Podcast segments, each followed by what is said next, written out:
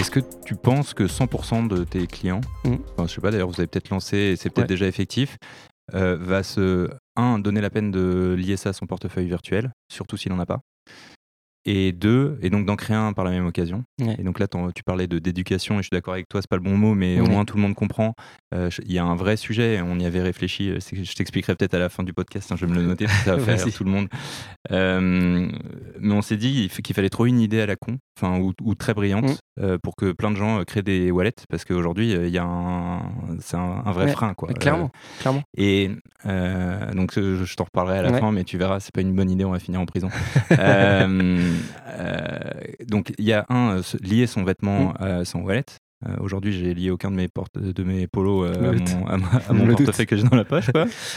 Et la deuxième chose, c'est cette transmission du NFT. Mm. euh, à chaque fois, parce qu'en plus, le. Ah bah si, parce que si, si toi, ton... là pour le coup, je le vois peut-être mieux, Mm. c'est que s'il revend mieux son produit de luxe quand il vend les deux, Mm. euh, là, ils vont se donner la peine de le faire parce que, parce que si tu vends que la moitié, euh, tu seras pas gagnant. C'est ça. Et donc, pour la première question, le côté. Bah, en fait, j'ai répondu également à la question, j'imagine. C'est que, que tu, si tu achètes ce produit chez toi de luxe et que ensuite tu veux le revendre et tu veux lui donner son plein potentiel de valeur, Ouais. tu es obligé de faire toute la manipulation euh, de lier le NFT Bah, au produit physique. Je pense que c'est une des plus grosses problématiques aujourd'hui euh, auxquelles le Web3 est confronté. Euh, c'est justement créer des wallets.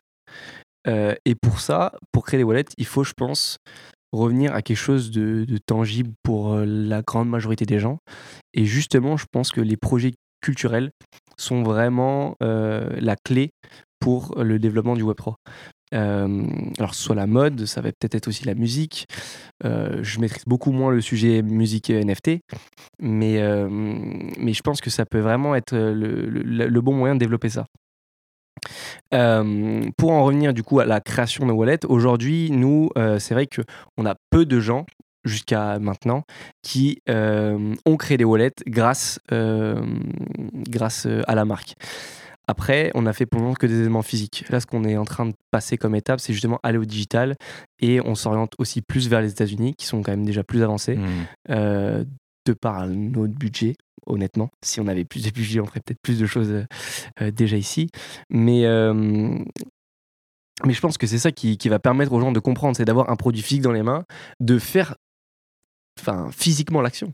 De dire, ok, je connecte mon wallet, je rentre mon truc, ok, j'ai récupéré la propriété et l'authentification du, du vêtement. Ouais. C'est marrant ce que tu dis parce que dans les formations qu'on fait aux directions marketing, Ouais. euh, il y a une partie théorique et ensuite c'est ok maintenant vous allez acheter 2 euros de crypto. Regardez comment ça se passe, mais pas juste un PowerPoint, mais faites-le pour de vrai. Tiens, les cryptos elles sont à vous maintenant. Vous avez un wallet, il est à vous maintenant. Et maintenant vous allez minter un NFT, euh, vous allez payer des gas fees, etc. Ouais. Et, et à la fin ils ont fait toute la chaîne et ils l'ont vécu quoi. C'est pas juste. C'est ça. euh, C'est ça. euh, et donc, grâce à nous, à chaque fois, par batch de 20, il y a 20 personnes en plus qui, qui, qui créent des wallets. Euh, je ne sais pas s'ils s'en servent encore aujourd'hui, peut-être que certains si. Et du coup, je, je me permets de te glisser l'idée Ouais. qu'on avait eue c'est qu'on va créer une, loterie mondiale euh, dans la crypto. Donc. Ah, c'est non, mais je- on va vraiment finir en prison si on le fait. C'est pour ça qu'on va pas le faire. Mais tu te dis, en fait, aujourd'hui, jouer au loto, il y a des, des millions de personnes qui y jouent. Ouais. Bah là, tu pourrais faire une loterie mondiale euh, sur la blockchain. Peut-être qu'il y a quelqu'un qui écoute le podcast qui va nous piquer l'idée. Mais on pense que juridiquement, ça va, c'est, enfin, c'est quand même une grosse année. Mais là, pour le coup, euh, s'il y a ce- ce- cet enjeu monétaire, euh, potentiellement, les gens ils vont se dire Ok, ça vaut le coup que j'aille créer mon wallet, euh, je, je mise rien du tout et je participe à une loterie mondiale, c'est rigolo.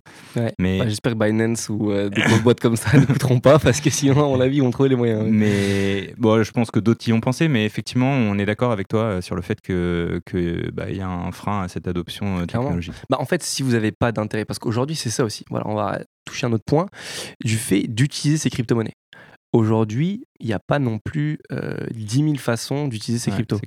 Et euh, je me suis dit qu'en créant un projet mode, bah déjà, vous n'allez pas payer euh, le, le transfert en dollars, en euros, euh, des 30% sur les gains, même si aujourd'hui, les gains, à mon avis, il y en a Mm. qui sont quand même bas. Mais dans tous les cas, les, les gens pourront simplement utiliser leur crypto-monnaie pour avoir quelque chose de physique.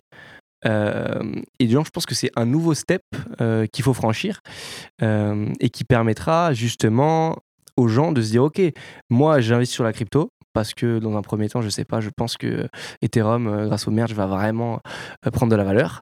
et en plus de ça, si je gagne de l'argent, et eh ben, je vais vraiment pouvoir avoir des produits physiques grâce à cette, à cette valeur créée.